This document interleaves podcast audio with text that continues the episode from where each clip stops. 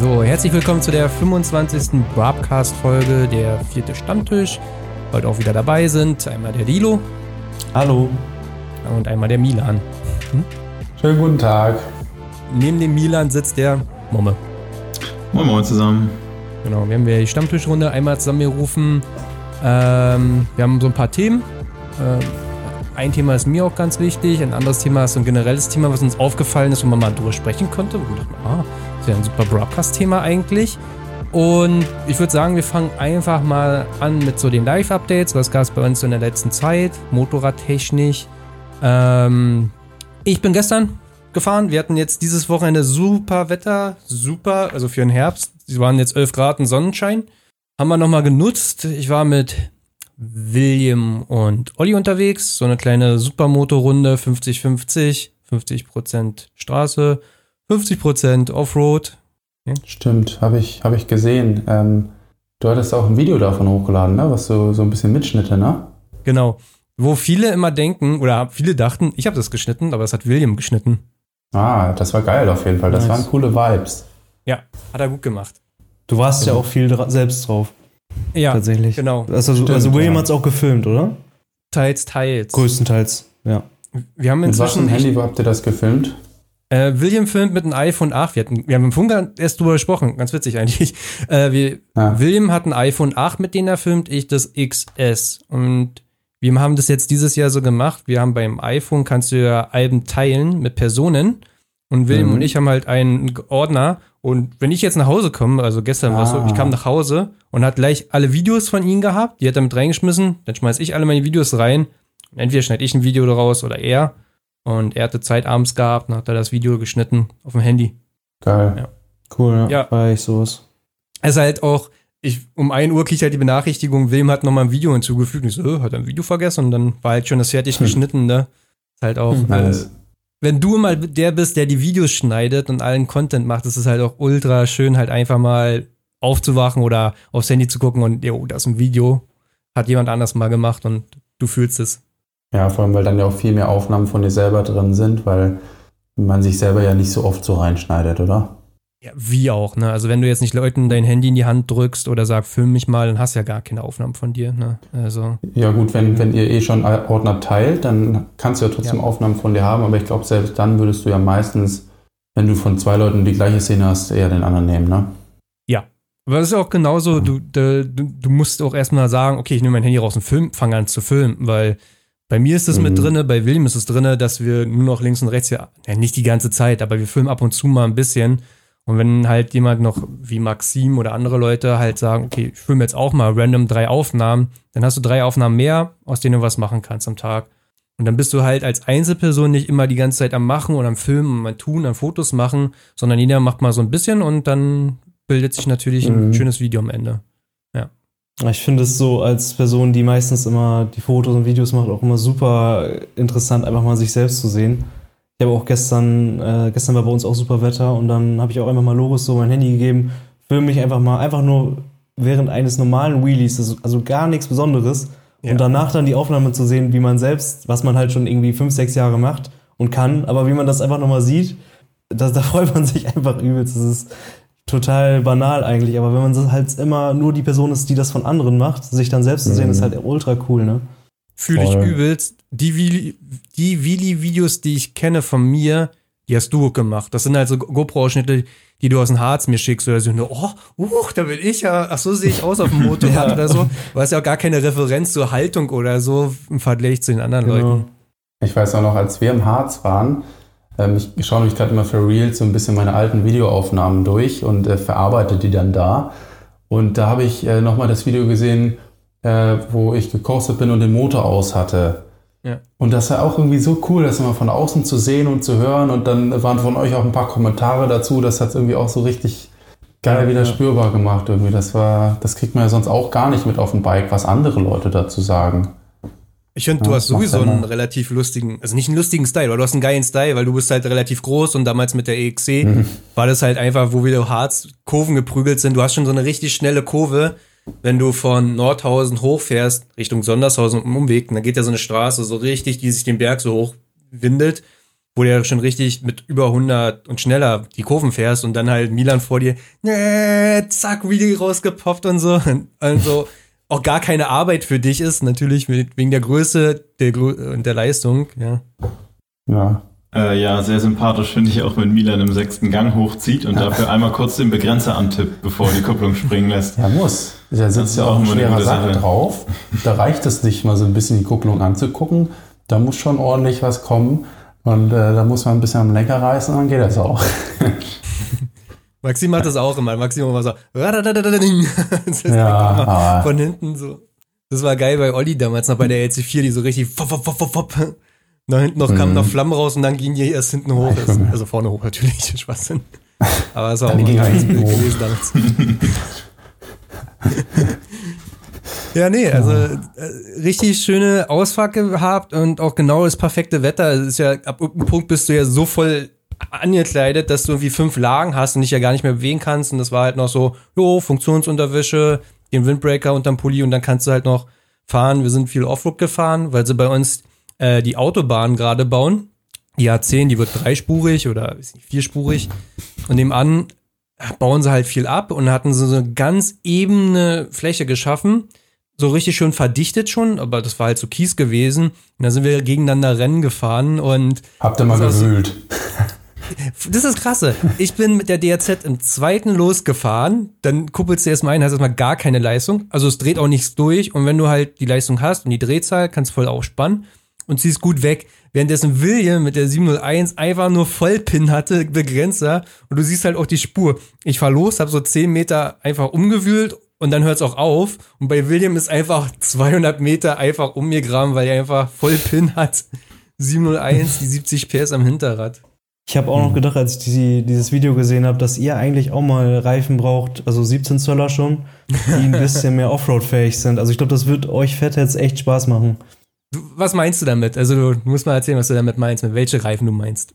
Ja, einfach ähm, ja diese Winterreifen, Enduro-artige Reifen, so wie ich sie gerade drauf habe, diese Pirellis, ähm, die eigentlich halt auch für Adventure-Bikes sind, aber es gibt zufällig auch zwei 17 Zöller, die perfekt auf Sumos passen. Mhm. Und ähm, ey, das ist, also jetzt gerade zum Winter hin, ist es ultra geil auf Sumos.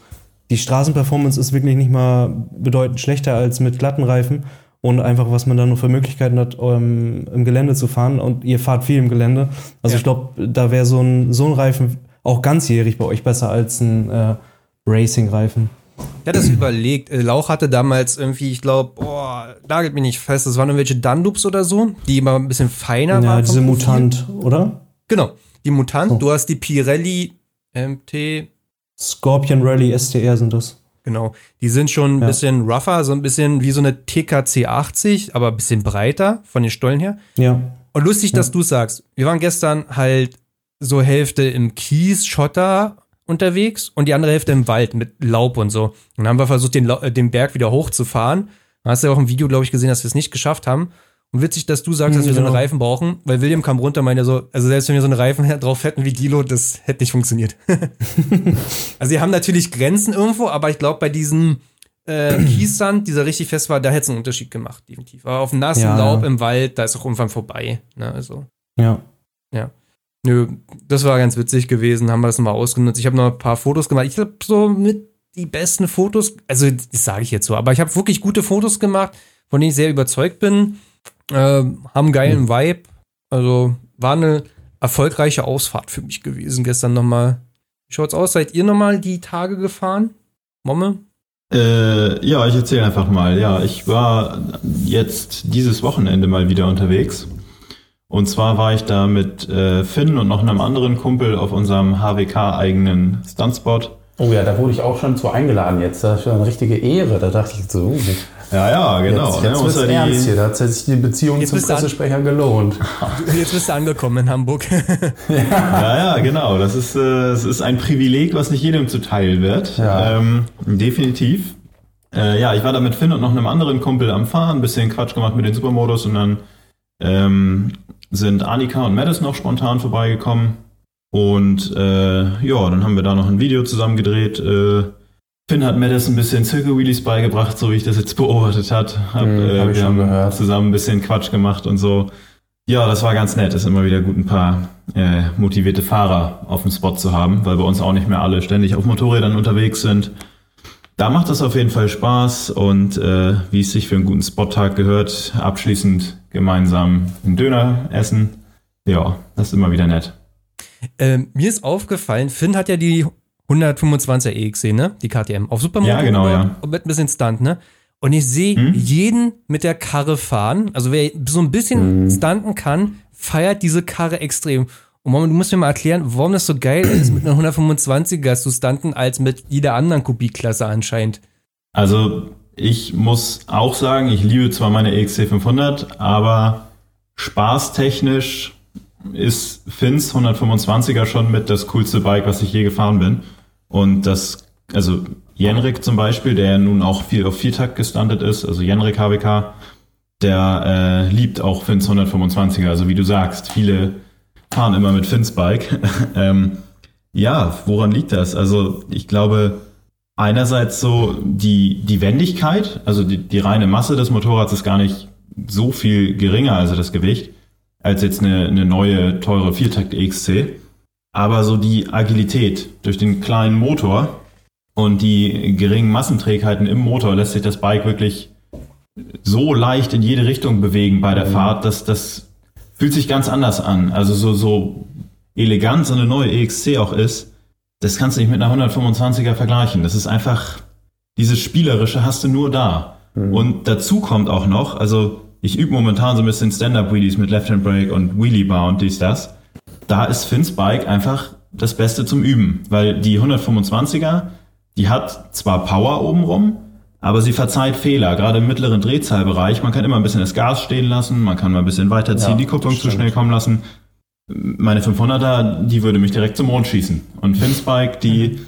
verzeiht einfach Fehler, ist spielerisch. Wenn sie mal hinfällt, ist nicht so schlimm. Also no front, aber das ist einfach ein, ein älteres Motorrad so.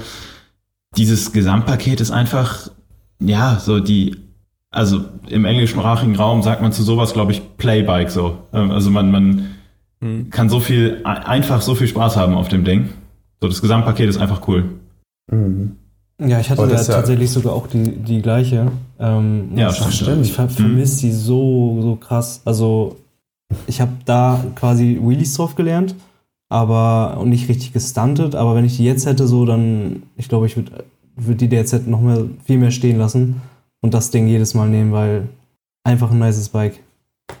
Das habe ich auch nicht verstanden, warum du die EXC weggegeben hast und die DRZ behalten hast. Also ich weiß, klar, Dilo, DRZ und du willst das Ding ja auch ins Wohnzimmer stellen, aber mhm. also fahrerisch, also es ist ja, glaube ich, jetzt kein Geheimnis, dass, dass die EXC da oder also geiler ist oder nicht.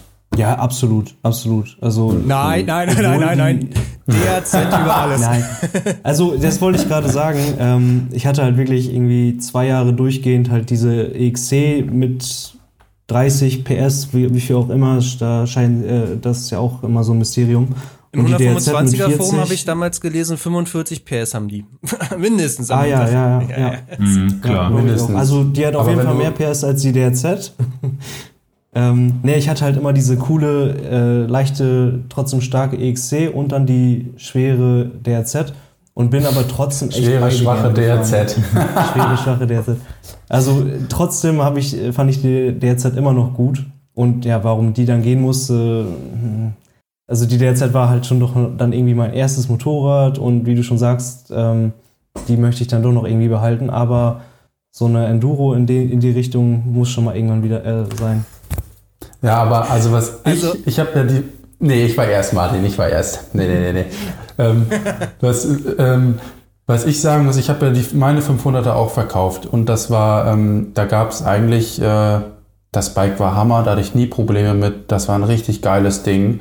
Und ich muss sagen, trotzdem war es richtig zu verkaufen und sich was Neues zu holen, weil ich das Bike einfach als richtig toll in Erinnerung habe. Da war nie was mit irgendwie falsch. Das, das ist einfach schön daran zurückzudenken. Und da habe ich nicht so eine Geschichte wie mit der Huserberg, wo ich jetzt die 200. Stunde in der Werkstatt stehe, weißt du? So, weil da bei der Huserberg habe ich definitiv auch Sachen, wenn ich mich daran zurückerinnere, wo ich denke so, boah, das war auch schon irgendwie hart, ne? Mhm. Und insofern, manchmal ist das auch ähm, dann der richtige, richtige Zeitpunkt, um sich von sowas zu trennen. Aber Dilo musst du mal sagen, du musstest, also nicht du musstest, aber du wolltest ein Bike verkaufen für die Wohnung. Ja, oder? das stimmt. Ja. Also das genau, also das ich, der Hintergrund. äh, ich musste theoretisch echt, also ein Bike musste weg. Ähm, und was ich auch noch mal, was mir auch noch gerade eingefallen ist, ich bin auch zu dem Zeitpunkt ja sowieso viel mehr Straße gefahren. Da waren auch so Roadtrips und so weiter. Und ich weiß, dass Finn das auch mit der äh, XC125 gemacht hat, aber das ist schon schwieriger. So gerade, ich hatte ja dann keine Sumos. Ähm, und da dann irgendwie Roadtrips mit weiter wegzufahren, nur auf Straße, das geht mit der XC dann doch nicht so gut. Und da ist die DRZ in dem Lifestyle, wo ich zu dem Zeitpunkt des Verkaufs war, schon die bessere, äh, das bessere Bike zum Behalten gewesen. Äh, ja, definitiv. Du sagtest es gerade schon. Finn ist damit auch Roadtrips gefahren. Zum Beispiel letztes Mhm. Jahr war er damit in Italien und dann sind wir da Pässe gefahren und alles. Aber es ist, ja, es ist halt, wie du sagst, also ein größerer Hubraum, ein bisschen entspannteres Motorrad ist einfach besser, weil gerade so wie Finn letztes Jahr gefahren ist, das hat sich halt auch angefühlt, als hätte man äh, nach dem Urlaub den Kolben dann auch neu machen können. Weil um dann mit Finn uns auch. mitzuhalten bergauf, äh, ja, ist man halt immer im Reso, immer bei 10.000 Umdrehungen und ja, dieses Jahr, als wir in Italien waren, ähm, da war das tatsächlich so, dass Finn dann das Zweitbike von Jenrik bekommen hat. Eine 2019er 300er TPI. Und äh, das war natürlich das deutlich entspanntere Bike, weil man nicht ständig 100% abrufen muss. Ja. Ja, Ja, wobei man echt sagen kann, wenn, sorry Martin, ähm, wobei man echt sagen kann, wenn man dann auch irgendwie 20 oder so ist und man will einfach Spot fahren, Wheelies lernen, ähm, nicht groß auf der Straße rumfahren, ja, da finde ich es eigentlich vernünftiger, eine XC125 zu kaufen. Aber ich glaube, halt viele über 16, über 18-Jährige ähm, ja, wollen das irgendwie nicht so richtig, weil die Ja, da gibt es eine ja, 300er, 500er. Ja, aber also ich, ich würde, glaube ich, einem 20-Jährigen, der komplett neu mit Stunt anfangen würde, die XC125 eher raten als die 500er. Klar. Absolut, ja. Aber es ist ja auch so, dass die 125er am teuersten sind letzten Endes. Wenn du wirklich immer so ein Baujahr dir festlegst und sagst, Ja, du guckst durch alle Kubikklassen, Ja. dann wirst du die man leider sagen. 200er Tatsache, denke ich, am günstigsten bekommen, dann die 250er, dann die 300er, dann die 125er. Die haben halt so viel Prestige, dass die wirklich auch gut gehandelt werden. Hm. Und die 200er Hab ich- ist so cool. Also wirklich. So, also da, damals, als ich meine 125er hatte, hatte ich immer oft den Gedanken, die wirklich noch schnell zu verkaufen und eine 200er aus dem oder eine etwas neuere zu kaufen, weil, ey, die, ist, die, die vereint nochmal 300er und 125er so gut. Ich kann mir vorstellen, dass Äh, die, ja, 125 die, 150er das jetzt inzwischen abdeckt so ein bisschen. Es gibt ja auch noch die 200er, ne, bis heute, oder? Ich sag mal, letztens Nee. mal. Gibt's nicht mehr. glaube nicht mehr, nee. nee. Dann Leider Ich nicht. glaube, die gibt es tatsächlich nicht mehr, seit jetzt endgültig auf Einspritzung umgestellt wurde bei den Zweitakt EXCs. Aber äh, ja, eine Person aus meiner Crew hat sich gerade vor kurzem eine EXC 200 gekauft. Ah, geil. Das heißt, ich werde sehr bald in den Genuss kommen, das Ding mal auf Herz und Nieren zu testen. Da freue ich mich sehr drauf, weil auch für mich immer so, ich bin leider noch nie eine gefahren, aber ich stelle mir auch die 200er wirklich als einen sehr, sehr guten Kompromiss vor. Ähm, Momme, du kennst ja auch sogar die KMX so gut. Und mein Mhm, Freund ja. ja die KMX 200. Da merkt man das halt auch schon, ne? Also 200 Zweitakt finde ich so eine coole Kubikklasse einfach. Also ich bin auch schon eine EXC 200 gefahren. Das ist wirklich eine EXC 125 mit mega coolen Drehmoment von unten und dann halt super ausgewogen. Aber Ja. dreht die auch so hoch? So schön Ja. wie die 125? Boah, geil, ja, das ist ja. geil. Und das Ja, ist was echt, halt- das ist perfekt, ey. Fahrerisch ist natürlich bei einer EXC 125, wie ich vorhin sagte, so das Bike von Finn beim Stunten verzeiht natürlich extrem Fehler in vielen Bereichen, aber ein Fehler verzeiht es nicht. Wenn du zu wenig Gas gibst und in den Drehzahlkeller kommst. Ja. Und dann, dann kommst du nicht mehr raus, ohne zu schalten. Und Ja. da ist, glaube ich, eine EXC 200, genau dieses Loch kann die füllen. Äh, Dieses entscheidende Mehrdrehmoment unten und im mittleren Bereich. Ich habe auch Bedenken, beziehungsweise immer sagten, so die Touren, die ich mit der DRZ mache, die sind halt, ja, es gibt halt so Tage, da sind es irgendwie nur 30 Kilometer, aber dann 30 Kilometer querfeld ein. Tage, wo wir viel an der Wheelie-Strecke oder an Spot sind, aber Tage, wo wir bis Polen fahren. Und dann meinten die Jungs auch schon, wie machst du es denn nächstes Jahr? Wann nimmst du denn welche Karre? Wann nehme ich die 300er und wann nehme ich die DRZ? Und das ist auch so, hm, wird sich dann so zeigen, wie sich die Motorräder schlagen letzten Endes. Also ich glaube, nach Polen sehe ich nicht, dass ich da mit einer 300er fahre oder Bad Freienwalde, aber alles so dazwischen, gerade 50-50 Offroad, Onroad, denke ich, da Das ist halt wird die. Frage, ob du, ob, ob du aus Polen dann wieder zurückkommst. Ne? ist kein Schlüssel dran. Ja, Martin, welche 300er überhaupt?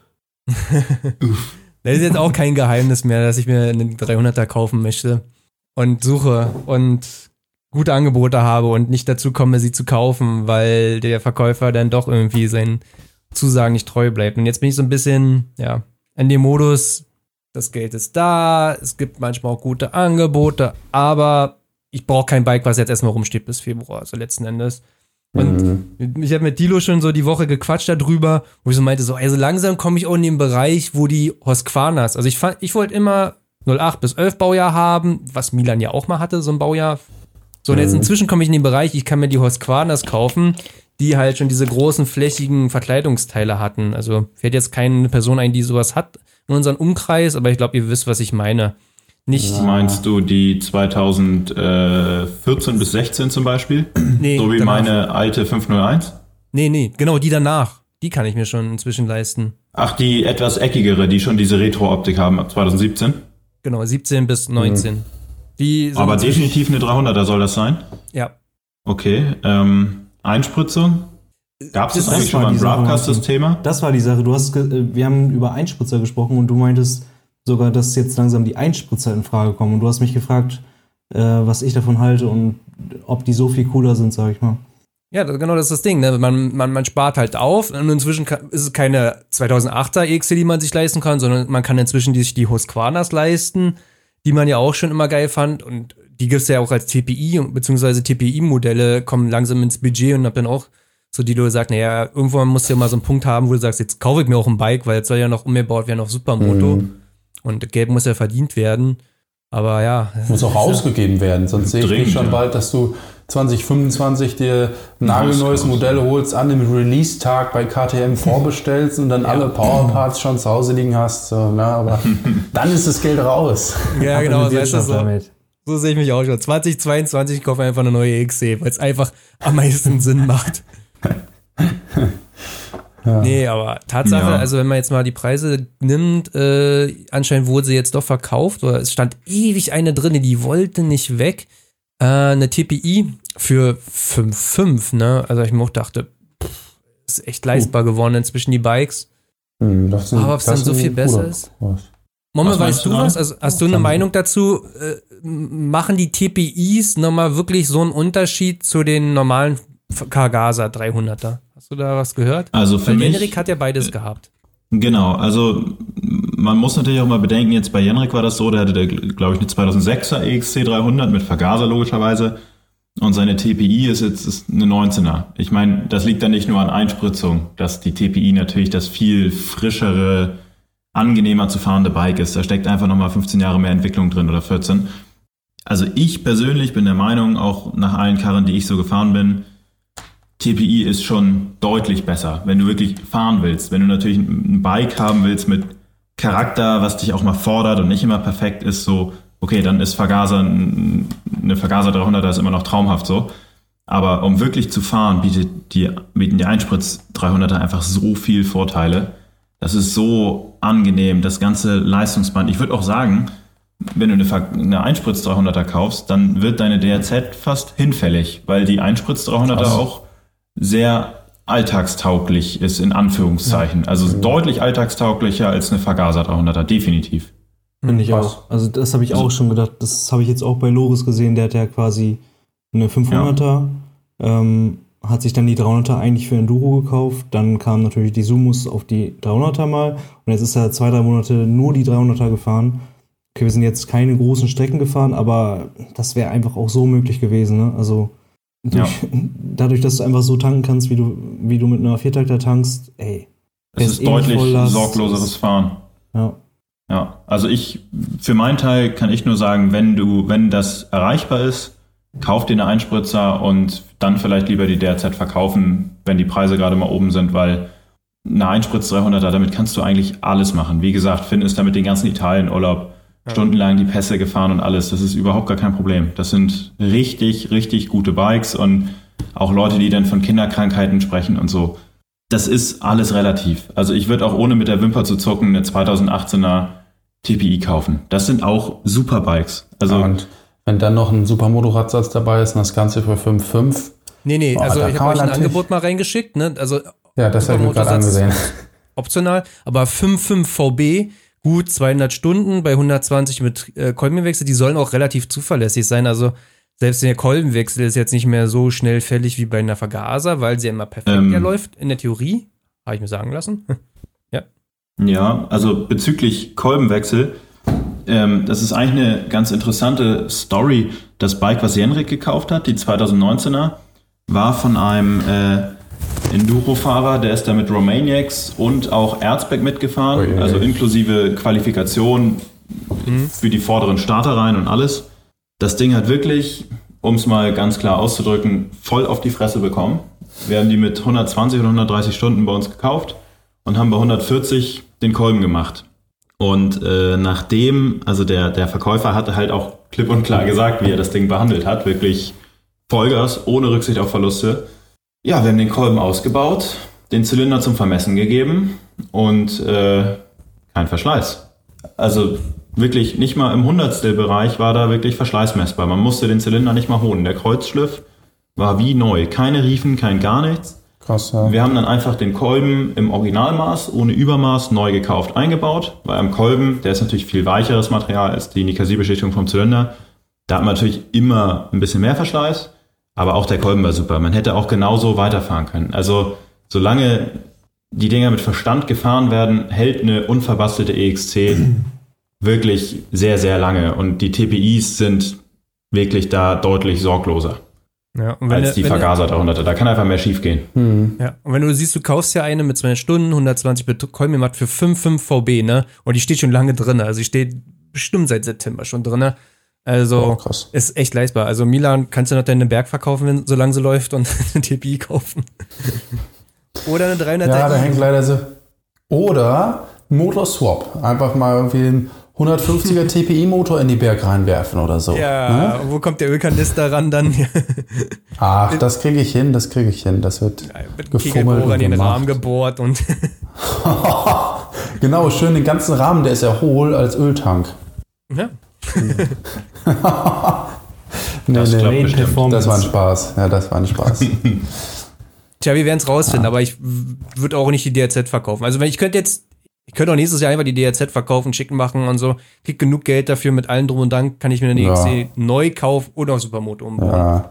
Also Martin, du musst halt einfach mal die Bikes fahren. So, dass, du hast mir ja letzte Woche auch Ja, gesagt, das dass du einfach noch nie eine 300er gefahren bist. Äh, das ist das Beste eigentlich. Oh, Nachher, Martin so ein halbes Jahr geguckt und dann fährt er das Ding so, ah nee, das ist irgendwie glaubt gar man das nicht nicht Fall. so. Nee. Gar nicht mein Fall. Ist auch in Irgendwie, Ordnung. nee.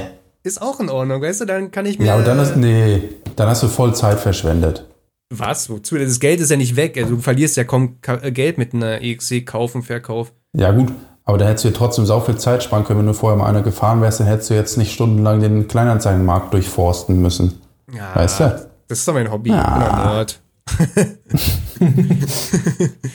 ja, nee, das ist also, so mein Hobby. also wenn ich merke, also zwei Szenarien. Ich merke, die 300er passt mir gar nicht, dann kann ich mir immer noch eine 500er kaufen. Davon bin ich genug Probe gefahren, um zu wissen, das ist, it's a lot. Ist nice. Äh, ich könnte aber auch merken, die 300er ist alles, was auch die DRZ davor war und äh, Dilo verurteile mich. Dann könnte ich die DRZ verkaufen und mir eine Reise in Euro kaufen. Hätte ich mich auch Bock drauf. Äh, eine DRZ Tenere. verkauft Boah, man nicht. Tenere. Ne? Also Tenere ohne Scheiß. Tenere 7, äh, 700 oder 701, weiß ich, ich da bin ich, weiß ich nicht, bin ich 700. gefahren in Spanien 700. und also das Ding war so geil. Das, hat- ich hab, da dachte so, ich stehst davor und denk so, ah, jetzt so ein Dickschiff fahren, ne? Die hat so Spaß gemacht und die hat sich überhaupt nicht schwer fahren lassen. Auch im Gelände war es cool. Ich habe da Wheelies mitgemacht, das ging super gut. Also das Ding, ich versuche seitdem meinen Papa zu überzeugen, dass er sich so ein Ding holt, damit ich damit sonntags auch ab und zu mal rumtuckern kann. Die riesige Koffer hinten dran. Ähm, nee, wir hatten keine Koffer, aber geht natürlich. Sieht bestimmt cool aus, wenn man Wheelies macht mit den Koffern Ja, und voll. einer Scheibe vorne dran und so. Kofferschleifen. Und so Du siehst einfach gar nichts. Einfach so Blindflug, so, äh, hallo? Aber das ist richtig cool. Also wirklich, das hat so Spaß gemacht, das ähm, hat mich richtig überrascht und deswegen erzähle ich da auch oft von, wenn, wenn ich es irgendwo so mitbekomme. Ja, ja, mein Kollege äh, Philipp, Mama, du kennst ihn ja auch. Ich weiß nicht, Mama, hast du Ja. mitbekommen? Der hat sich halt auch eine Tenere gekauft. Hatten wir ja vom let vorletzten Broadcast schon mal drüber. Und deswegen bin ich auch so ein bisschen auf die Adventures-Schiene gekommen. Aber ich will das ja mit der Supermoto machen. Aber ey, dies, das ist ein super, super cooles Bike. Das hat auch nicht viel Ja. mit so einer GS oder so zu tun, weil die ist viel agiler und Selbst das- wenn. Also Ja, ich bin einfach auch cool eine GS, auch eine GS in Spanien Kurven gefahren, ne? Auch oder diese großen Yamaha Adventure Dinger 1200er, die wirklich schon schwer sind, ne? Du setzt dich da drauf und dann fahr mal so fünf Minuten so Pässe. Auf einmal denkst du, auf einmal ist es gar nicht mehr schwer und du fühlst dich fast wie auf einer, also ja, Fast wie auf einer triggert jetzt ein bisschen fast wie auf einer Supermoto, weil das aber ist, du bist schnell damit, es ist sau entspannt damit zu fahren und ich war damit auch zum Beispiel schneller als jetzt irgendwie mit einer ähm, MT-07 oder so. Ganz einfach aus dem Grund, weil ich auf einer MT nicht weiß oder auf dem Naked Bike generell nicht weiß, welchen Stil ich fahren soll und da so unentschlossen bin und auf der auf den äh, Tourern, da denkst du, musst du gar nicht drauf nachdenken, die fahren schon. Das ist auch allgemein bekannt, dass so eine GS richtig schnell sein kann. Also da kannst du auch Ja. mit den falschen Anliegen auf der Hausstrecke und auf einmal macht dich so eine GS nass und denkst, hä? Aber ist, ich glaube würde ich, auch das meistverkaufte Motorrad oder war es lange Zeit? ja. Das wird ja nicht umsonst so sein. Also die R1200 ist ja richtig ein Verkaufsschlager, trotz einem hohen Preis. Trotz eines hohen Preises. Ja, ich, also ich glaube, die letzten Jahre hat das Ding immer die Neuzulassungen angeführt letzten Endes, ne? Also und dafür, dass es eins der teuersten Bike auch immer ist in dieser Statistik, muss sich natürlich gegen so eine MT-07 ja auch bewähren, was ja auch ein sehr gutes Motorrad ist und allen drum und dran. Ja. Läuft's bei euch, Longs? Ja, wir haben gerade nochmal geguckt, also für, für die Leute, die den Podcast hören, äh, vielleicht äh, merkt ihr, dass bei Momo und mir das Mikrofon-Setup in letzter Zeit so ein bisschen äh, sich immer mal wieder ändert und wir hier am Ausprobieren sind. Und wir haben gerade mit der Kamera gefilmt und äh, ja, die halbe Stunde Aufnahmezeit ist rum, aber wir haben eine neue Aufnahme wieder drin. Also. Ah, kriegen wir hin. Oh, Da krieg ich hin. Ich, ich bin ja. ein Profi geworden, was Audition angeht inzwischen. Also. Ja, oh, Martin rettet uns. Aber ich muss sagen, ich würde mir auch keine Reise-Enduro neu kaufen. Also es wäre dann halt einfach, ne, du verkaufst die DRZ, kriegst halt, steht jetzt ein Fall drei Scheine für, wenn der Hype vorbei ist oder vier, wenn jemand denkt, das ist echt noch ein gutes Motorrad. Das ist, ist jetzt so eigentlich. Also, Wenn jemand denkt. wenn jemand Das, wirklich, Ah, also ja. Martin, das war eine Offenbarung. Ne? ist ja kein Geheimnis, was ich mit dem Motorrad über Jahre gemacht habe, ne? Also muss man auch fairerweise sagen, ne? Nee, ich habe das jetzt generell für die DRZ genommen als, als dein Fazit. Nein. nee, aber ich, ich würde mir eine Afrika-Twin oder so kaufen, letzten Endes. Also so hier wie Las Krachen. Und dann auch, also ey, Las Krachen hat sowieso so einen Schaden. Der ist mit dem Ding ja wirklich Enduro gefahren. Und ich denke mal so, warum tust du diesen alten Motorrad das an? Alter, da brechen wirklich Rahmen und das Motorrad ist 25 Jahre alt. Oh, da fahre ich jetzt mal den Hang hoch. Also ich habe das geschafft vor zwei Wochen mit der 300er. Sollte mal hinkriegen. Ich denke so, Digga, das arme Motorrad. Das hat, hat Kevin auch gemacht. Kevin Gallas, der hat ja auch so ein, so ein äh, zwei, glaube ich, ältere Mopeds, mit denen er da bei sich rumfährt. Und ich fand es auch, also die Videos habe ich mir auch angeguckt. Ich schaue eigentlich echt wenig YouTube. Aber ähm, das fand ich wirklich witzig, wie er mit den Dingern dann da die Treppen hochfährt und das austestet und sich selber einfach totlacht unterm Helm. Das ist wirklich einer der besten Videos aus der deutschen Szene, finde ich, dieses Jahr, weil es einfach so ehrlich ist ne, und so klar, wie er da mit dieser TS80 da durchfährt und feiert es übelst, find's ultra lustig. Er kann auch, also Ja. er kann es auch wirklich, er ist ein guter Entertainer, fährt dann halt auch jetzt so einen Weg lang und dann stehen dann so ein Typ, der halt diese T-Pose macht, also die Arme auseinander macht, um ihn aufzuhalten. Jo, jo, jo. Und er so, was denn, woll- äh, hallo, wollen Sie mich umarmen? Aber so richtig lieb gesagt. ey. Ja, voll den Wind aus den Segeln genommen, so 100 Prozent. Muss man sich angeschaut haben. gut. Das ist wirklich super, das Video. Und es ist geiler Content. Eigentlich, eigentlich sollte er daran bleiben. Er sollte sich eigentlich immer Ja. so einen Abstand so alte Motorräder holen und eine DT 125 oder sowas und die einfach aufbauen auf Enduro und die immer testen und einfach irgendwelche meterhohen Steine versuchen, damit hochzufahren. Ja. So, was so bescheuert ist. Und das Krasse ist ja, er schafft das sogar, ne? Also Ja. da würde ich ja mit der 300er nicht mal hochkommen. Überhaupt nicht. Und er steht dann auch einfach Vollgas wie der Motor. Äh, Ja. Kupplung ist schon komplett durch und dann mit den Ja. Armen voll gegen die Kante und ich so, oh. ja, Ja, die sind echt gut. Klare Empfehlung. Mensch, ey, super abgeschweift. Wo kamen wir eigentlich jetzt hierher? Mega. Das war schön. glaub ich, eigentlich noch bei unserem Live-Update, ne? Ja, unser Live-Update. So, so soll es sein. So will ich hier die Vibes haben. Dass jeder schön am Labern ist, so richtigen Stammtisch. Ja, das ist gut. Nee, habt ihr noch was zu erzählen? Ein paar Stories, was bei euch in Bike Life der letzten Tage vorgefallen ist. Siehst du hier, Mhm. Di- Dilo, äh, ich wollte dich nochmal fragen. Ähm, Du hattest von der Zeit lang angefangen, ganz früh mit den Reels und du bist fleißig dabei. Äh, kannst du ein Fazit jetzt mal so ziehen nach den paar Wochen mit den Reels, ob sich das lohnt, ähm, ob man da wirklich sich neue Leute erschließt, ob das Spaß macht, ob da auch eine Entwicklung da von Instagram dabei ist, äh, dieses Feature auch mal ein bisschen mehr an TikTok ranzubringen, was man ja eigentlich angreifen will? Also zu Anfang war das wirklich immens, wie die, das Feature geboostet wurde mit Reichweite. Also da hat, da war das wirklich schon TikTok-Style mit, ähm, da bist du sehr, sehr, sehr schnell viral gegangen. Jetzt gerade flacht das sehr ab. Also ähm, man bekommt einfach nicht mehr so die Reichweite, auch für sehr guten Content, aber es ist auf jeden Fall immer noch äh, viel besser als der normale Feed und die normalen Feed-Videos. Ähm, ja, ich weiß nicht, Milan, wie ist das bei dir? Du hast jetzt zu Anfang das Feature gar nicht gehabt. Genau, ja, hast, das war hast voll jetzt? mies. Ich wurde kollektiv ja. ausgeschlossen und äh, also ich konnte weder Reels sehen von anderen, nur wenn sie das in der Story hatten. Also ich hatte, es war komplett weg. Ich hab's inzwischen. Ich ähm, habe auch ja ein paar Sachen hoch, hochgeladen. Ich habe ja gesagt, ich habe auch mal ein bisschen das benutzt, um mein, ja, so ein paar Sachen einfach mal zu speichern da, wo, ne, die irgendwie, wo ich die Videos cool fand, was man mit, mitgefilmt hat. Und also ich muss sagen, bei mir gehen Reels extrem gut. Und äh, ich finde auch, dass sie, oder ich bin mir ziemlich sicher, dass daher kommt, ich habe die letzte Woche war bei mir, wenn man in die Zahlen schaut, was ich eigentlich wenig mache, die beste seit bestimmt einem halben Jahr. Also ähm, und das kommt für mich zum ganz großen Teil durch die Reels. Ähm, äh, IGTV-Video ging auch unerwartet gut bei mir, hätte ich nie gedacht, ähm, weil das erste auch so gar nicht ging und jetzt war das eigentlich ja, fast normal, also äh, wie, wie, ein durchschnittlicher Post, ein bisschen darunter noch, aber ähm, also, äh, ist, also Reels, ich finde immer noch stark, auch wenn ich mit Sicherheit die erste Halbwelle verpasst habe. Ja, das hast du auf jeden Fall.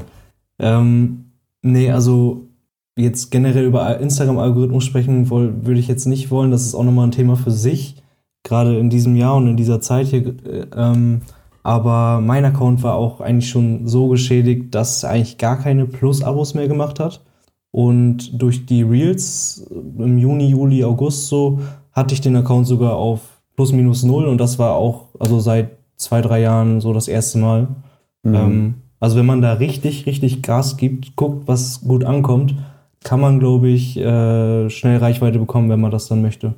Ich würde auch tatsächlich gerne mal über einen Algorithmus sprechen, weil ich da äh, in letzter Zeit sau interessante Insights bekommen. Ich habe nämlich jetzt einen direkten Kontakt zu Instagram und da eine Ansprechpartnerin, die ich genau solche Sachen fragen kann. Die ist auch bei Facebook angestellt, also die erzählt mir da auch keine Scheiße. Und ich bin zum Beispiel jetzt am Dienstag auch nochmal in einem Meeting drin und so. Das, also das ist richtig interessant und die hat mir nämlich, äh, um es kurz anzuteasen, zum Beispiel auch ähm, empfohlen, doch mal Reels und IGTV-Video und alle Funktionen, die Instagram einem bietet, auszuprobieren. Und wie gesagt, also ähm, seit, also diese Woche lief es echt ganz gut. Ja, das, das, ist sowieso der Grundsatz, wenn Instagram irgendwas äh, an neuen Features ähm, auch alte. released. Ja, genau, auch alte, aber wenn du auch mal einer der ersten bist, ist es halt immer gut, ne? Wenn ja, das klar, Feature kommt, wenn du es nutzt, ist, ist es immer gut. Und wenn du halt die volle Bandbreite, wie du sagst, auch nutzt, ist es auch super. Genau, Aber volle Bandbreite. Dass du, dass du ja. äh, das, das hast, so wusste ich noch gar nicht. Ja, das war, das war eh eine geile Nummer. Aber können wir gerne, also ganz ausführlich mal drüber reden. Ja, gerne. Ähm, Reels sind aber nach wie vor immer noch die 15 Sekunden, oder? Es ist nicht eine Minute, wie nee. bei TikTok. Du kannst es auf das 30 geht. Sekunden jetzt gehen. Genau. Und sie hat mir vor allem auch gesagt, das ist egal von der, der Algorithmus, dem ist egal, ob es 15 oder 30 lang ist. Ähm, was würdet ihr sagen, macht ein gutes Reel dann aus? Weil es sind ja 15 Sekunden. Hm, was, was wäre ein gutes Thema für ein Reel und wie baut man es am besten auf und vielleicht auch Musik? Dilo, könntest du was dazu sagen? Hm, ja, wo du jetzt direkt am Ende sagst Musik, da ist es halt echt so, ähm, Hype-Musik geht immer gut, ne? Also das trägt wirklich dazu bei, dass ein äh, Reel viral geht, wenn das schon ein Lied ist, was man gehört hat, da fühlt man sich als, als Zuschauer direkt verbunden. Und ähm, ja, was soll man dazu sagen? Schaut euch heimisch, äh, ja, äh, schaut euch einfach mal an, was euch angezeigt wird, wenn ihr nur die Reels-Funktion aufmacht. Also äh, Frauen auf Motorrädern. das geht immer gut.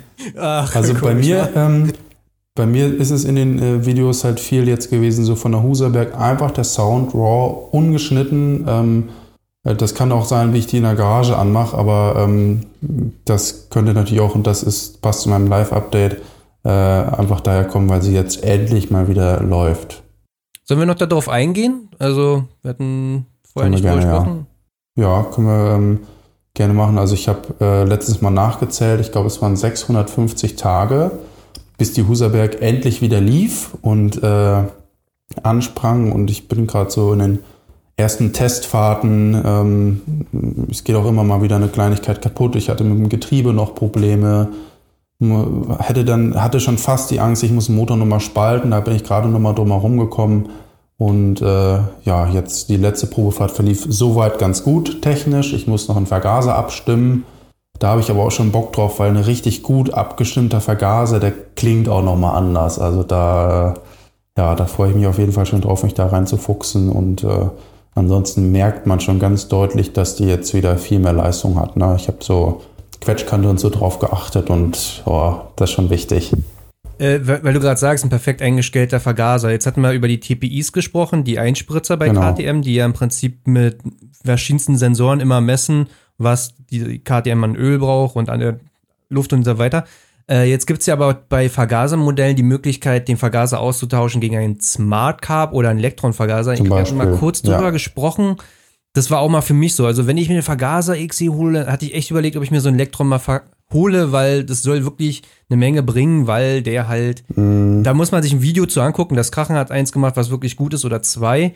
Der funktioniert halt im Prinzip durch die, die Luft, die angesaugt wird bei den Vergaser, kann er die Einspritzmenge messen halt letzten Endes. Wäre das für dich immer noch eine Option, so einen Vergaser mal auszuprobieren?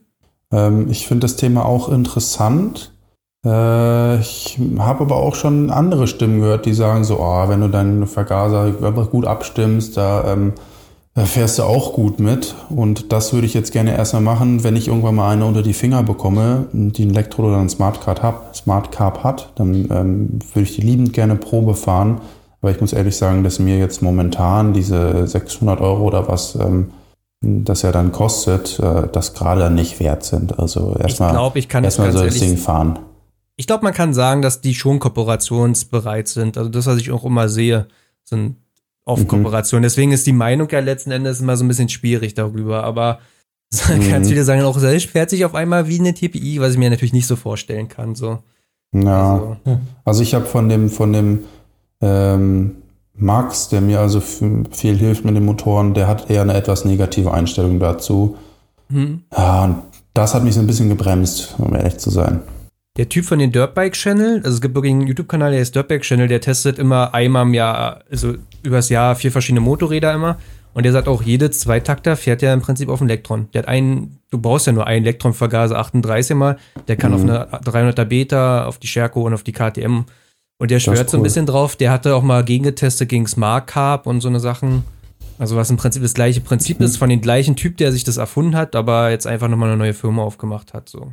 Ja. Mhm. Und also welchen von beiden nimmt er jetzt? Den Smart Cup oder den Elektron? Der, der, also die Unterschiede sind, der Smart Carb, der ist auch ein bisschen größer und ein bisschen, das ist wie so ein Alu-Block verarbeitet. Mhm. Der ist aber trotzdem leichter zu montieren mit dem Schock auf der richtigen Seite. Der Elektron hat den Schock auf der Seite, wo der, der Den Auspuff Schock? ist, aber man, ja, Den Schock. den Choke. Das ist aber.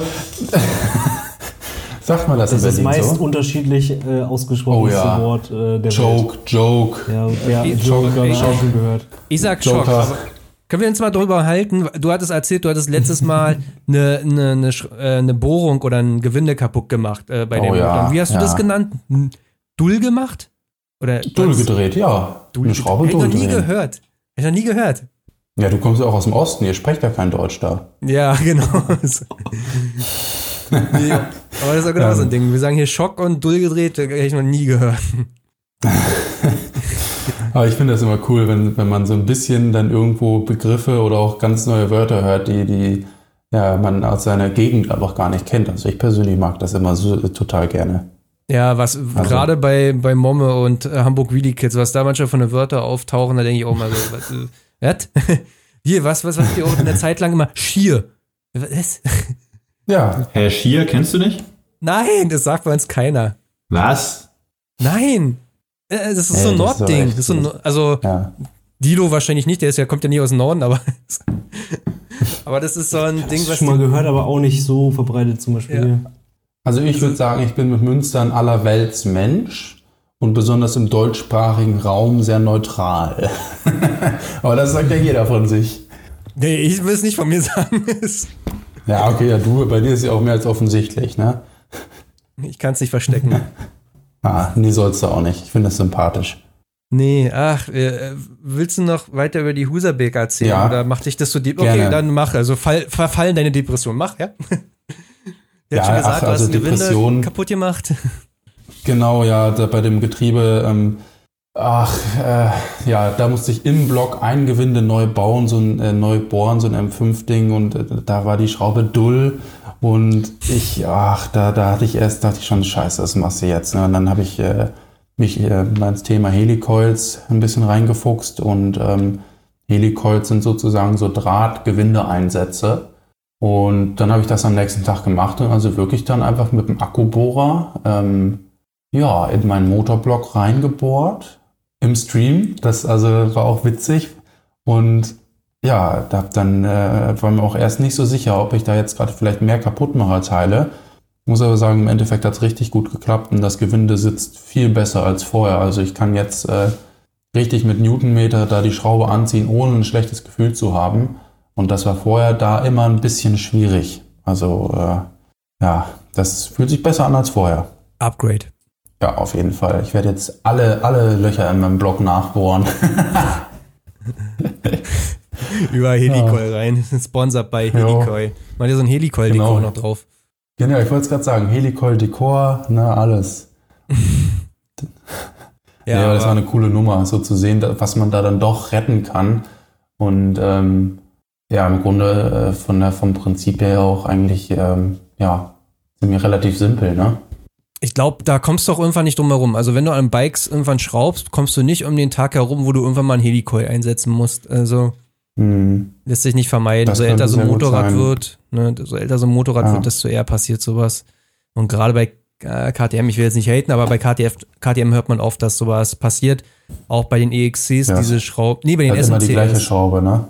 Ja, bei den SMCRs, wo die, der Ölfilterdeckel gehalten wird, glaube ich. Die zwei Schrauben, die, Mhm. die drehen sich auch alle raus, wo dann Leute Bolzen reinsetzen. Ja, Mhm. Das habe ich auch schon oft gehört.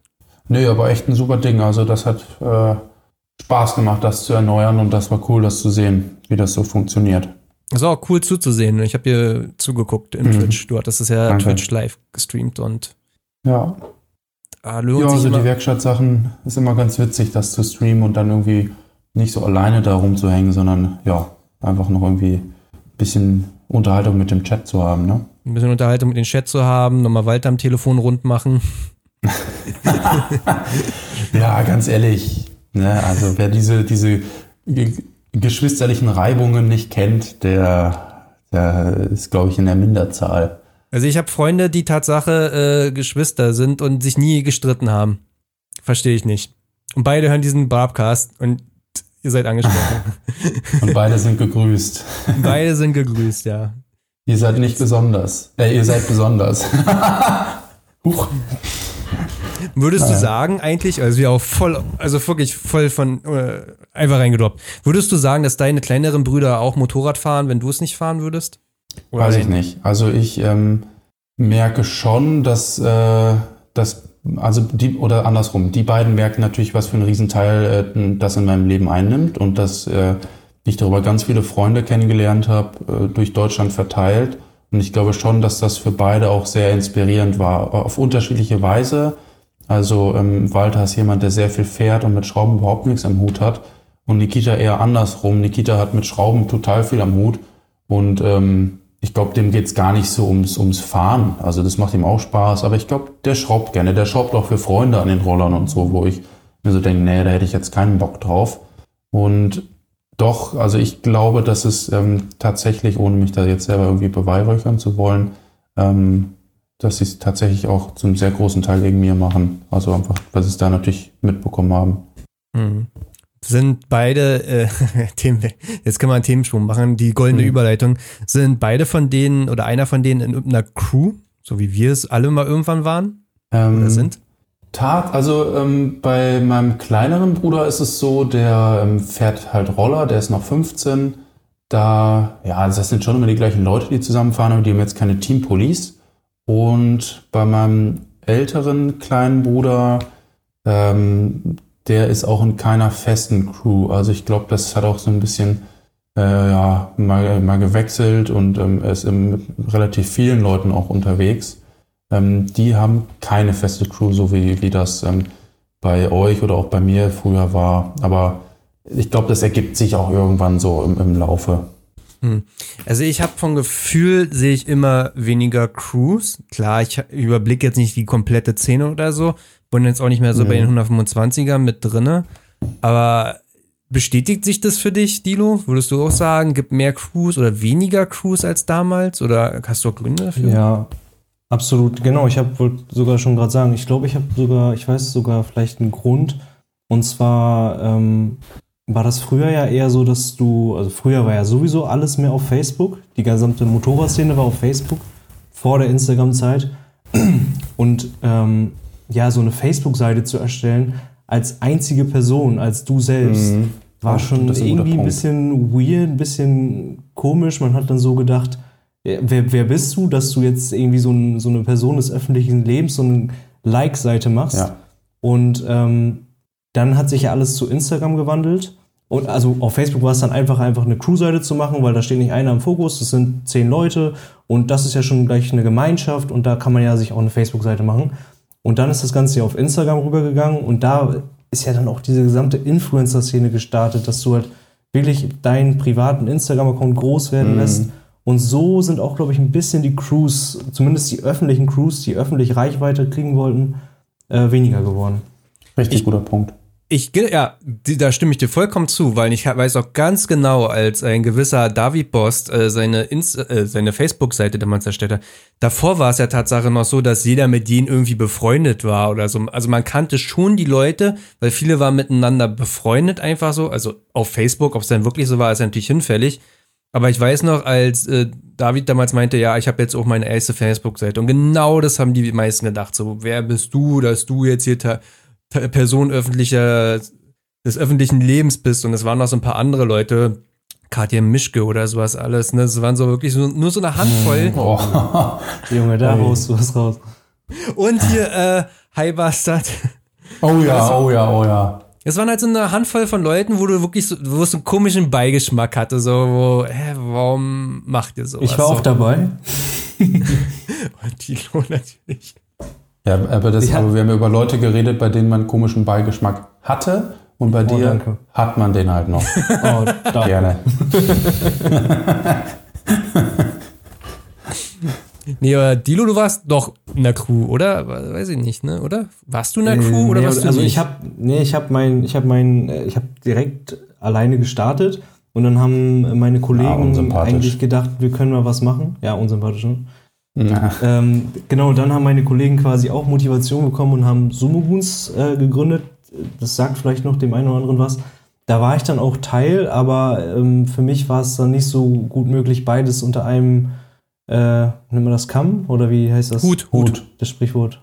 Beides unter einen Hut zu kriegen. Und äh, dann bin ich da mehr oder weniger rausgegangen und habe noch was mit den Jungs gemacht, aber war halt nicht mehr in dieser Crew drin. Ja, man kann halt nicht alle über einen Hut scheren, nee, ja? Äh, das war dann einfach der Punkt, wo du dann abgehoben bist, ne? Sich vom Ballast lösen. Ja, genau. Ja. Ballast. Ja, hier jetzt, ja. Ja, auch Milan war mal in der Crew. Äh, auf, äh, ja. auf Instagram kann man es noch sehen, oder? Da, da steht es immer noch im Namen ja. mit drin. Ja. Noch, aber, aber es finalisiert sich. Ich bin in meiner Namensneuentdeckung, Ent, Entfaltung, ähm, werde ich immer finaler. Also ich könnte sein, dass sich das bald tatsächlich ändert, ja. Also ähm, blend sich bald um zu so Glücksbärchi unterstrich Milan. zu xxx unterstrich triple H 451 und dann wieder xxx und noch ein Unterstrich. 666. Genau. Ähm, ja, bei uns, ich bin auch als, als Crew gestartet oder in einer Crew gestartet. So, da ging es überhaupt nicht um, um mich als Einzelperson. Und äh, das war auch ganz lange ähm, das Ding. Also ähm, ich würde die ersten zwei, drei Jahre, wenn nicht vier, würde ich sagen, äh, eigentlich eher vier sogar, da habe ich auch auf Insta, selbst auf Insta dann schon gar nichts hochgeladen. So. Also da habe ich immer auf dem Team-Account hochgeladen und ähm, ja, irgendwann, wenn man dann älter wird und äh, sich vielleicht doch auch, sei es der Wohnort oder Interessen oder ähm, Zeit einfach so ein bisschen auseinandergeht, was bei vielen deutschen Crews ja irgendwann so war, dann fängt man auch immer mehr an, sein eigenes Ding zu machen und äh, ja, dann auch immer mehr seine eigene Plattform einfach zu entwickeln, wo man halt dann hochladen kann, was man selber will und ähm, genau. Ja. Habt, habt ihr denn noch ähm, irgendwelche Gründe dafür? Also klar, diese Facebook-Instagram-Sache, aber ich habe auch mit vielen Crews natürlich zu tun gehabt und auch halt auch oft mitbekommen, dass irgendwelche Streitigkeiten oder Unstimmigkeiten waren. Also habt ihr noch andere Gründe, warum Crews nicht mehr so am Start sind wie früher? Also ich bin ja immer noch Teil einer Crew und war es ja quasi immer. Also Martin Fettetz, halt Teil der Fettetz Crew.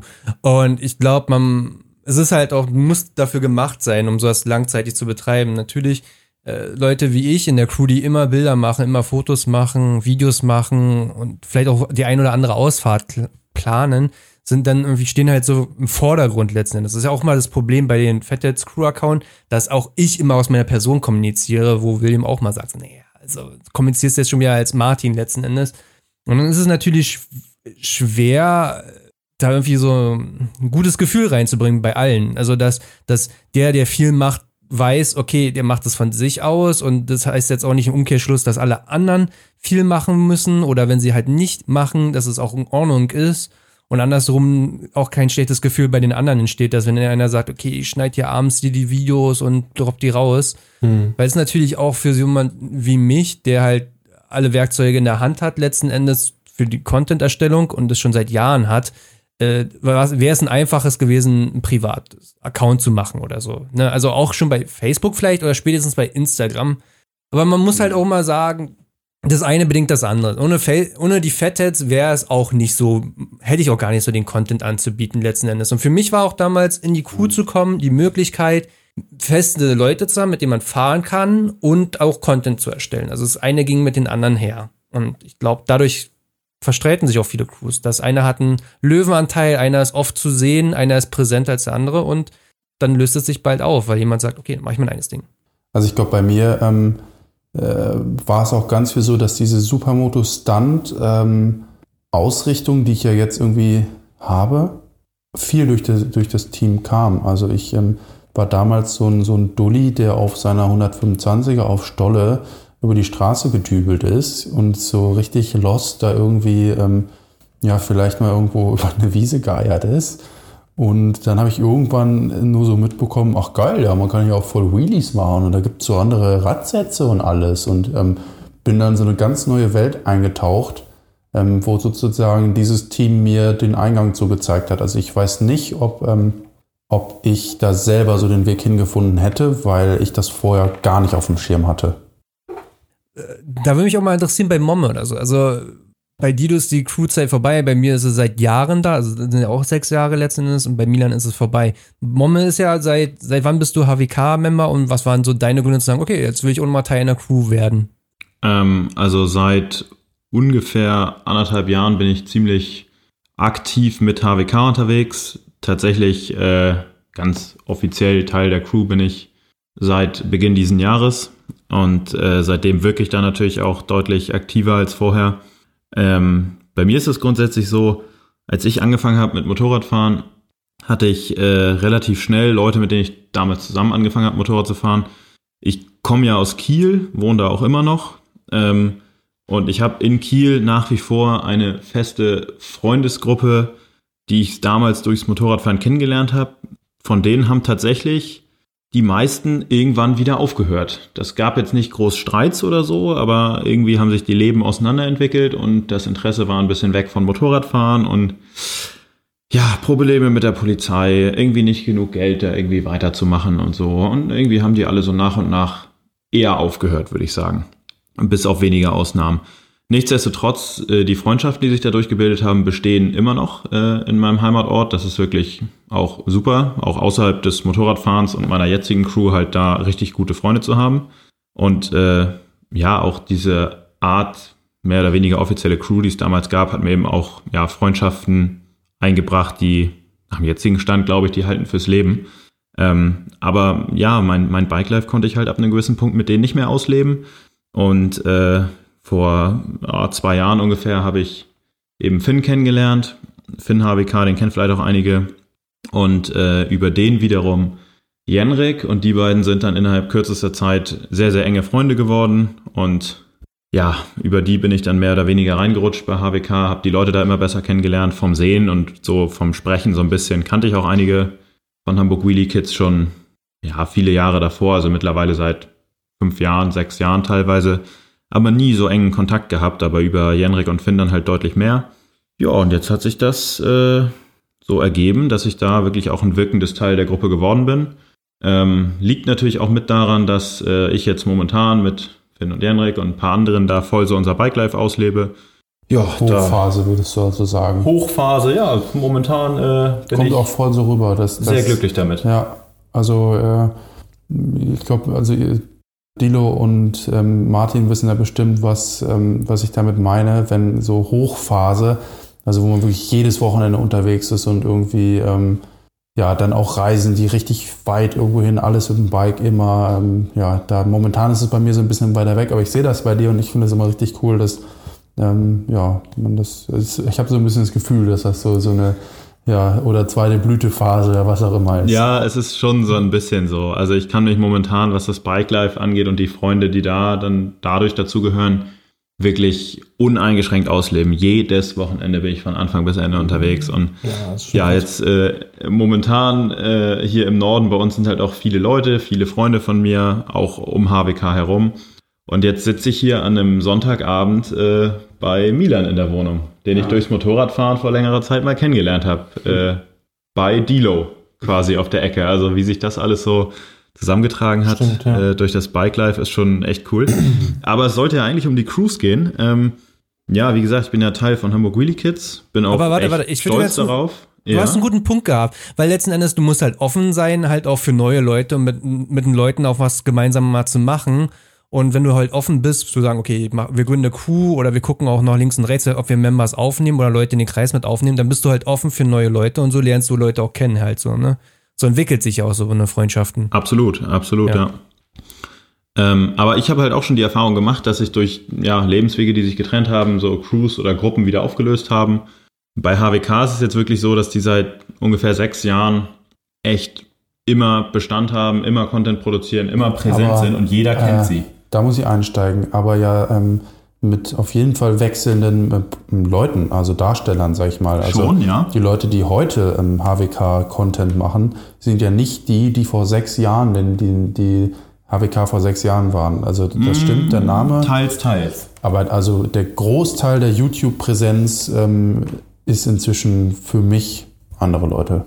Ja, das, das ist so, denn ein Großteil hat inzwischen eben auch unsere, ich nenne es mal jüngere Generation mhm. übernommen, aber. Ist ja auch cool, ist ja also genau, gar nichts, gar nichts dagegen. Ich meine, ne? Zeiten ändern sich auch und äh, viele Zeiten Leute. Zeiten ändern dich auch. Zeiten ändern mich auch, genau. ähm, ja, also HWK, ich sagte eben, äh, ich sei stolz darauf. Das ist auch deshalb so, weil ich HWK als so, ich sag jetzt mal, mit so die krasseste Motorradgruppe überhaupt sehe in der Szene. Ah, weil wir stellen oft langsam. die Frage so, äh, welche Gruppe gibt es denn noch, die so lange so aktiv Bestand hat? Also Leute, die, die in dem Ausmaß äh, das immer noch so ausleben, auch in Social Media Präsenzform, das sind eigentlich nur Einzelpersonen. Also eine Gruppe, die ah. wirklich so Bestand also kannst, wenige. Du kannst nicht in einen Chatraum mit mir zu sitzen und, und sowas sagen. Ne? Also wir Nein, wollen mal nicht die fette Kuh runterspielen. Ne? Ich sagte, es gibt wenige. Es gibt die Fatheads, die gibt es schon ewig und die sind immer präsent gewesen. Es gibt auch die Lionhearts, die trotz Rückschlag mhm. wirklich sehr aktiv sind und Aktiver von denen ich auch einen riesen Respekt habe. Ja, die waren ja früher auch schon mal recht aktiv. Das ist, glaube ich, auch nochmal ein eigenes Thema, vielleicht für wann anders. Ähm, aber die sind definitiv auch äh, sehr präsent. Ist eine, eine, große Gruppe, die auf einer breiten Fläche von, von Tätigkeiten aktiv ist und so. Ja, aber nichtsdestotrotz äh, gehört HWK auf jeden Fall zu den am längsten bestehenden Gruppen. Ähm, und da ein Teil von zu sein, macht auf jeden Fall mega Spaß und das so fortzuführen, weil letztendlich auch so eine Gruppe, wo die alteingesessenen Gründungsmitglieder halt größtenteils immer noch da sind und auch immer noch wirken äh, im Background so, auch die brauchen Nachwuchs und das erfülle ich halt gerade mit Finn und Janrik zum Beispiel zusammen sehr mit viel Spaß, ja. Also hast du dich jetzt sozusagen von deinem Prospect-Rang ähm, hoch zum Member gearbeitet und hast jetzt auch dein HWK-Tattoo? Äh, ja, genau, ist komplett über den Rücken, das möchte ja, ich jetzt okay. hier nicht zeigen. Ja, besser ist es. Genau, ja. Das ist ein Podcast, Junge, das weißt du schon, ne? Stimmt. Aber wir sitzen ja nebeneinander, ich könnte es euch beschreiben. Ah, wenn die Zuhörer das möchten. Wir haben heute schon deine Nippel gesehen, es hat gereicht. Ja. Hey. Also das müsste dann ja jetzt auch nicht im Podcast beschreiben. Ähm, jetzt haben die Leute Bilder im Kopf. Das, da fahren wir haben, wir haben Bilder auf unseren Auto Smartphones auch. Wand. Wir haben nicht nur Bilder im Kopf, sondern auch auf unseren Smartphones auch. ja. Oh. Ich habe einen Screenshot. Dilo. Milan has left the chat. ja. Ähm, was ich noch sagen wollte, ich glaube tatsächlich sogar, klar, HWK oder Fatheads sind echt öffentlich, extrem beständig. Ich glaube aber sogar, dass äh, es fast die ganzen Crews von früher immer noch gibt. Das sind halt einfach echt nur noch echt immer noch Freunde, die machen immer noch mm. was. Die haben alle ihre Instagram-Accounts, wo äh, der Unterstrich und dann das Kürzel noch ist. Aber dieser Crew-Account, den es vielleicht noch, der es vielleicht noch, noch auf Insta geschafft hat, der stirbt halt aus. Also ist das ich, so? Ich glaube eher, dass das, ähm, was HWK oder äh, Fatheads oder so vielleicht auch ausmachen, das sind halt die Crews, die es schaffen, auch mal ähm, ja, neuen Leuten eine Chance zu geben oder vielleicht auch da gehen Leute, da können Leute kommen und ähm, äh, ich glaube, dass das ähm, in meisten, ich glaube in den meisten Crews ist das Problem, dass ähm, ja, sich, sich die Leute einfach auseinanderleben und damit die Crew stirbt. Über so lange Jahre, ja. Ich muss sagen, da bin ich aber auch neidisch, wenn ich immer zur HWK rüber gucke, dass man halt auch sich davon loslösen kann und sagen kann, okay, da kommen jetzt auch neue Leute dazu und das entwickelt sich weiter und andere ziehen sich weiter zurück. Und das ist so ein Ding bei Fatheads, wo, ja, wo ich irgendwie so ein bisschen für mich alleine kämpfe. Nicht, aber äh, ist halt schwierig zu sagen, ey, äh, William, wie schaut's denn aus? Hier, dem Max, Maurice oder Alex, hier, die, die Jüngeren, lass die doch nicht nur, ach, doch, der ändert sich doch nix und so. Wir haben mal so eine Fahrengruppe, da schreien wir da sowieso rein, aber ich würde schon sagen, es bringt immer jedes Mal, jeder Member mhm. bringt neue Dynamik mit rein, so, und äh, der ein oder andere findet auf einmal so einen, so einen Platz halt, wo er sagt, okay, dann kann ich ja auch mich mal ein bisschen entfalten oder so, wenn er so sagt, okay, ja. ich wollte schon immer mal Content oder so machen, weil der Content, wenn du halt bei uns mit wenn du bei den Fett jetzt mit drin bist, dann hast du halt Zugriff zu den Videos oder so. Dann kannst du halt selber was schneiden, wenn du magst. Und wenn du selber alleine mal durch die Gegend gefahren bist, dann hast du jetzt die Möglichkeiten. Das wäre schön, wenn auch die Fette jetzt mal über den Schatten springen und sagen, okay, das ist nicht alles mal wie 2014 oder 16 und jetzt nimm mal die drei Peoples mit dazu. Also was ich glaube, was, was, oder was ich oft ähm, schwierig fand, ist, wenn man dann eine Gruppe hat und man neue Leute reinlässt und es sind 25 Leute, desto mehr Leute da sind, es geht darum, du musst eine Gruppe mit motivierten Leuten haben. Weil wenn du reinschreibst, hat wer Bock zu fahren, dann ist es cool, wenn auch jemand zurückschreibt. Und wenn du so bei 25 Leuten sich keiner meldet, ja, dann, dann hat auch keiner irgendwie das Gefühl, dass, also dann fühlen sich auch andere so, hm, da meldet sich keiner gut, dann, dann muss ich auch nichts drauf schreiben. Aber wenn du schon siehst, dass ein, zwei, drei Leute schreiben ja. und du dich angesprochen fühlst, weil desto größer die Gruppe ist, desto weniger fühlst du dich auch angesprochen, äh, dann kommt da irgendwie mehr bei rum. Und ich, also ich glaube, dass vielleicht sowas mit aktive Member und passive Member, weil man will ja auch nicht jemanden unbedingt rausschmeißen, ähm, da einfach ja viel bringen kann. Ne? Ja, ähm. also wir haben, wir haben bei uns noch Member mit drin, die sind, also da ich, die, da ich zuletzt vor drei Jahren den Chat was gelesen. Ist nicht viel. Letzten Endes sagen wir mal genau. so, der harte Kern sind acht Leute ja. oder so. Aber ja, ja. man kennt auch diese Dynamik von irgendwelchen Fahrengruppen, wo halt so reingeschrieben wird, so, wir hatten Bock zu fahren. Und entweder schreibt keiner was und du musst es eigentlich ja, so machen. Bei uns ist es schon so, du musst schon wissen, mit wem du fährst so. So, ich schreibe Vincent an, hast du Bock zu fahren? Wir machen dit und dit. Und dann sagt er, ja, ich hab Bock. Und dann kannst du in die Gruppe schreiben, Vincent und ich fahren heute, fahren 14 Uhr bei der Willi-Strecke los und das ist der Plan. Also du brauchst zwei Leute und einen Plan und dann geht das auf einmal steil. Alleine mhm. zu fahren, wer hat Bock zu fahren, bedeutet bei uns, fünf Leute schreiben rein, sie haben Bock zu fahren und am Ende des Tages ist niemand gefahren. Also das ist auch mal so eine. Aber ich glaube, das kennt jeder. Ja, ja, ja, auf jeden Fall. Ja. Momme wollte noch ähm, Mir ist gerade noch eine Sache eingefallen, äh, neben dem, was ihr gerade sagtet, dass es natürlich auch eine gewisse Fluktuation in den Membern bedarf. Das ist natürlich ganz, ganz wichtig für einen langjährigen Bestand einer Gruppe. Ähm, ein anderes Thema, was mir jetzt noch eingefallen ist, was bei uns bei Hamburg Wheelie Kids sicherlich auch äh, ein Faktor ist, ähm, es ist einfach irgendwo für jeden der vorhandenen Member wirklich eine Ehre, diesen Titel tragen zu dürfen. Und da, da ist dann für jeden auch ein gewisser Ehrgeiz da drin, dem gerecht zu werden. Ähm, und auch Leute, die vielleicht lange inaktiv sind, tragen diesen Titel immer noch mit Stolz. Und wenn es um Gruppenangelegenheiten geht, trägt auch immer ungefragt jeder seinen Teil dazu bei. Okay, auch Leute, die, auch Leute, die vermeintlich auch in der Außenwirkung sich nur noch mit ihrem eigenen Kram beschäftigen. Mhm. Im Hintergrund ziehen sie Drähte und äh, cool. tragen wirklich absolut mit aller Kraft zu ihrem, mit aller Kraft zu HW, HWK wirklich noch ihren Teil bei, ja. Für mich ist das auch dann besonders, äh, wenn das wirklich so ist an HWK. Das, äh, ja, also der Stolz ist einfach wirklich groß bei HWK, es ist vielleicht auch kein Geheimnis. Das ist definitiv auch eine Sache, die die Gruppe dynamisch und am Leben erhält. Ja, ich meinte vor allem, dass die Leute im Hintergrund sich ähm, ja einfach immer noch aktiv daran beteiligen und es immer wichtig ist äh, oder jedem wichtig ist, was da passiert. Ja. ja, das stimmt. So ein gemeinsamen Faktor oder wie, ich, wir finden jetzt kein schönes Wort dafür, aber dieser gemeinsame Faktor zu haben, äh, in einer großen Gruppe zu sein und wirklich dahinter zu stehen, ich glaube, der ist auch wichtig. Das war damals für, für Maxim, Olli und Vincent, als die fett jetzt wohnen, war das eine krasse Sache. Und ich glaube auch. Ich glaube, für Alex oder so wäre es auch was, weil immer wenn ich Alex angucke, der kam mit Fahrrad halt so wie die Strecke gefahren, ne? Und dann der wollte auch mhm. mal und so, ne? Und ich finde dann immer, ich habe das Gefühl, wir sind so ein bisschen jetzt so der Gatekeeper, der sagt so, nee, nee, nee, du darfst zwar mit uns fahren jedes Wochenende und alles cool und ne, aber nee, hier in die fette Truppe nicht. Und von meiner Seite aus könnten die rein, so ich würde es begrüßen. Vielleicht muss ich mit den Jungs mal drüber reden, mal so. Mhm. Aber ja, irgendwie hat sich die Gelegenheit bisher glaube, nicht erboten halt.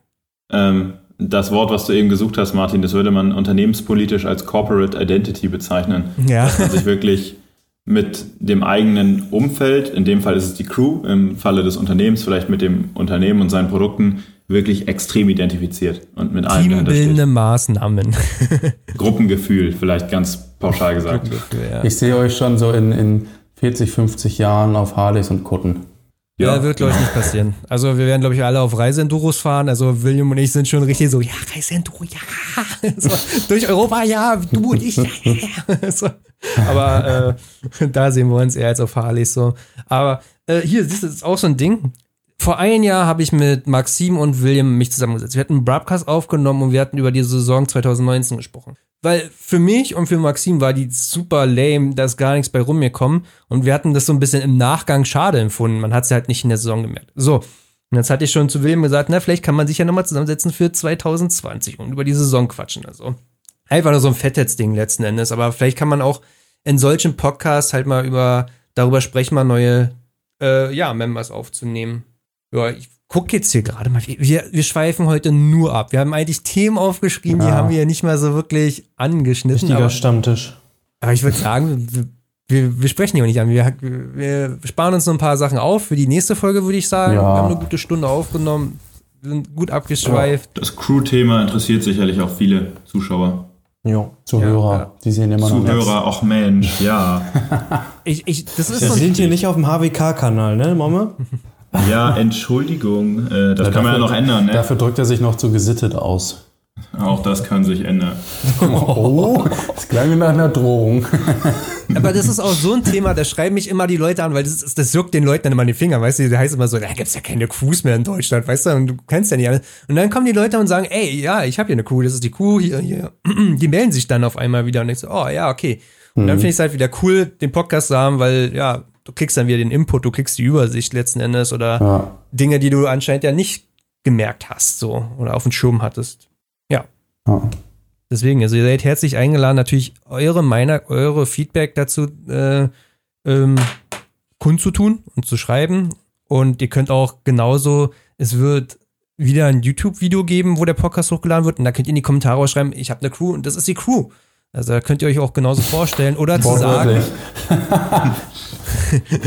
das ist meine Crew. HWK. Ihr müsst dann schreiben, die Crew und dann ist die Gang. Ich glaube, das ist ganz cool, wenn man das macht. Ja. Oder ihr ja, könnt auch schreiben. Erwarte ich jetzt aber was von Sumo Goons, ne? Wie bitte? Ja, erwarte ich jetzt aber was von den Sumo Goons. Genau, Sumo Goons ist die Gang. Das möchte ich unter dem Video sehen. ja, von dir. Ja, oder reinschreiben in die Kommentare, ich wohne da und da und ich suche noch Leute zum Fahren. Oh, da habe ich noch ein Thema oh, fürs ja, nächste Mal. Ja, da, ja, so da hast du ein gutes Thema fürs nächste Mal, Martin. Da, ja, ja, ja. Du, du, wir beide setzen uns da nochmal zusammen. Ja. Wir bauen da was und ich würde sagen, erst wenn es Mach fertig mal eine ist. PowerPoint-Präsentation. Ja, eine PowerPoint-Präsentation, aber äh, wie hat ein bekannter äh, YouTuber aus unseren Reihen letztens gesagt, warte, ich zitiere, Don't tell people your plans, show them the results. Mhm. Max Sneaker 2020. Ja, das war Also eine kernige, kernige These hier. Wir bauen uns was auf und dann äh, zeigen wir euch das, wenn es fertig ist. Beim nächsten Mal. Oh ja, Nehme das ich ist cool. vor. Machen wir. Genau. Und ansonsten, ey, war eine coole Folge. Hat Spaß gemacht mit euch. Ihr habt viel gelacht. Voll, richtig cool. Coole Dynamik Ja, fand ich. Hat irgendwie, war echt schön so ein Stammtisch-Feeling. Das, das äh, hat Spaß gemacht. Genau. Juti, Jungs. Ähm, freut mich. Dann bis zum nächsten Mal. Juti! ja, Tschüss, bis zum nächsten Mal. Ciao! Ciao, bis dann. Ciao.